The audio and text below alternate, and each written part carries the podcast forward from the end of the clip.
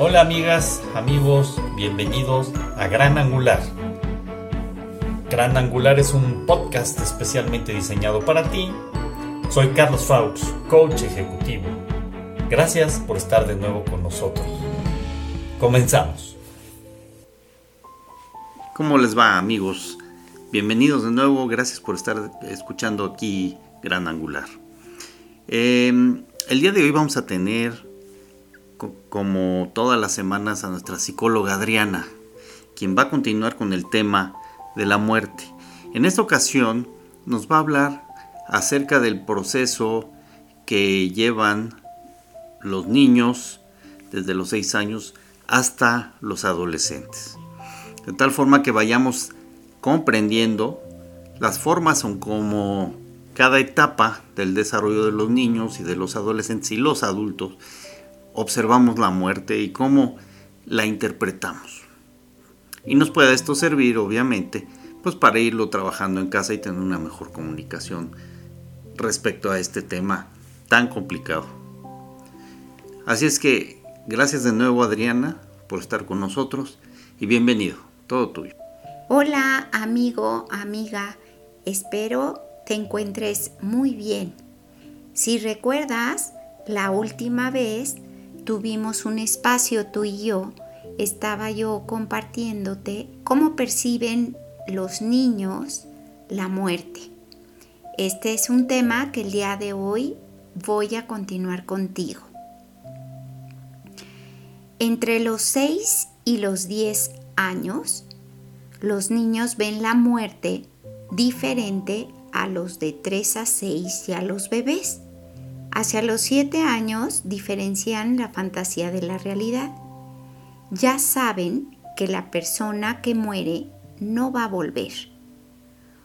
Comprenden la diferencia entre vivir y no vivir, usando los términos biológicos como no tiene pulso, deja de respirar, se para el corazón. Hacia los 8 y 9 años ya son capaces de comprender que él mismo puede morir. Pueden preguntarse si ellos tuvieron algo que ver con la muerte del familiar y desarrollar culpa, por lo que hay que estar muy al pendiente para poderlos acompañar, poder escuchar sus emociones y aclarar. También les inquieta que sus familiares más cercanos puedan morir cuando la muerte a la cual se han enfrentado no es tan, tan, tan cercana. Se preocupan de, que los que le rodean se cuiden y no hagan cosas peligrosas con las cuales puedan enfermar. Preguntan sobre ceremonias y creencias religiosas. Desarrollan interés por los ritos funerarios y pueden mostrar deseos de participar en ellos. A los ocho años participar en eh, ceremonias de despedida es fundamental acompañarles y explicarles con antelación en qué consiste. No podemos meter a los niños en una burbuja por temor a que sufran hay que darles herramientas para la vida. Entre los 10 y los 13 años, en, la, en esa edad, comprenden el significado de la muerte en su totalidad y lo que implica, que es irreversible, universal, fin de sus funciones básicas, son conscientes de la propia mortalidad, muestran interés por el más allá, las creencias religiosas y culturales que rodean a la muerte. Quieren conocer ritos funerarios y es conveniente que participen en ellos. Tienen mayor conciencia de cambios que la muerte traerá a su vida y a su futuro. Por lo tanto, también es importante escucharlos y es necesario tranquilizarlos y decirles que nosotros vamos a estar ahí para ellos. Les cuesta trabajo verbalizar lo que sienten y lo que piensan sobre la muerte. Es importante que se abra la puerta al diálogo y que si nos ven a nosotros tristes o cabizbajos, podamos compartirles que la pérdida de ese ser querido pues nos duele. Eso no los va a hacer más vulnerables, sino les va a ayudar y les va a enseñar a que las emociones se expresan. Es importante respetar sus tiempos y para ello tenemos que estar cercanos y accesibles, hacerles ver que nosotros nos haremos cargo de lo que necesiten en la medida de nuestras posibilidades. Les ayuda conocer nuestra experiencia del duelo y saber que se puede volver a llevar una vida aunque alguien que queremos haya fallecido. Eso es en la preadolescencia. En la adolescencia, pues tienen ya una conciencia total de lo que significa la muerte y tienen una explicación completa a nivel filosófico, ideológico, religioso. Teorizan alrededor de la muerte con su pensamiento abstracto.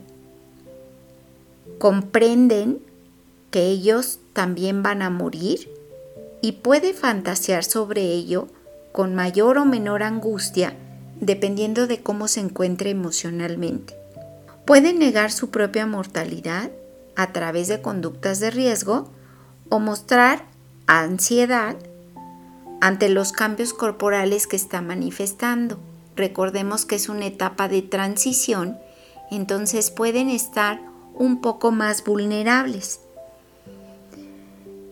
Pueden estar abrumados ante la muerte de un ser querido a, consecuencia de la toma de conciencia de dicha pérdida y lo que supone en su vida.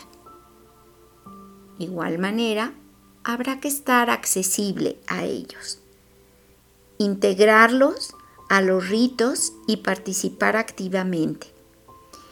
Y que si en algún momento ellos tienen ganas de tomarse un pequeño descanso e interactuar con sus amigos en esta pandemia de manera virtual o de alguna manera con algunos amigos, que eso no les haga sentirse culpables. Está bien que tengan espacios para distraerse. Eso no quiere decir que se hayan olvidado de su ser querido.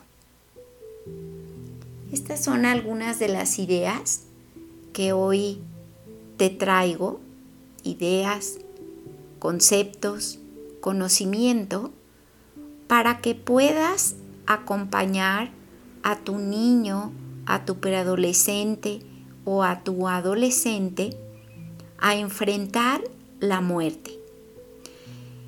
Es importante que todo esto puedas también tocar tú a nivel sentimental y poder preguntarte a ti mismo o a ti misma,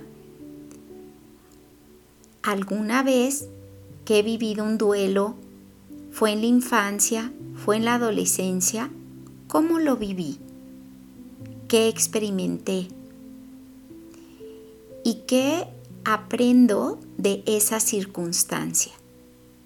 Y por otro lado, lo más importante para enfrentar la muerte en un niño o un adolescente es que nosotros como adultos estemos disponibles para ellos.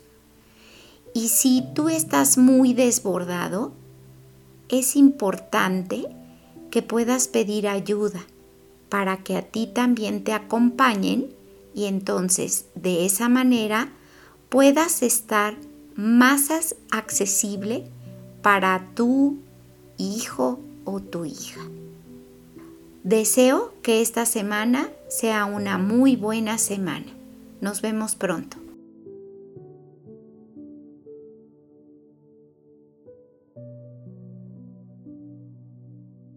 Muchas gracias Adriana, sin duda todo un tema.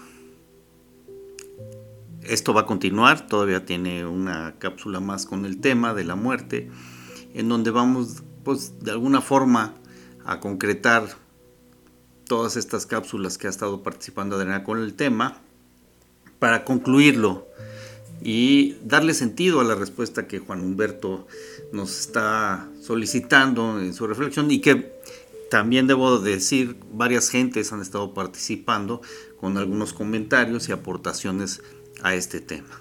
Así es que muchas gracias y recuerden, seamos agradecidos. Nos escuchamos mañana y que les vaya muy bien.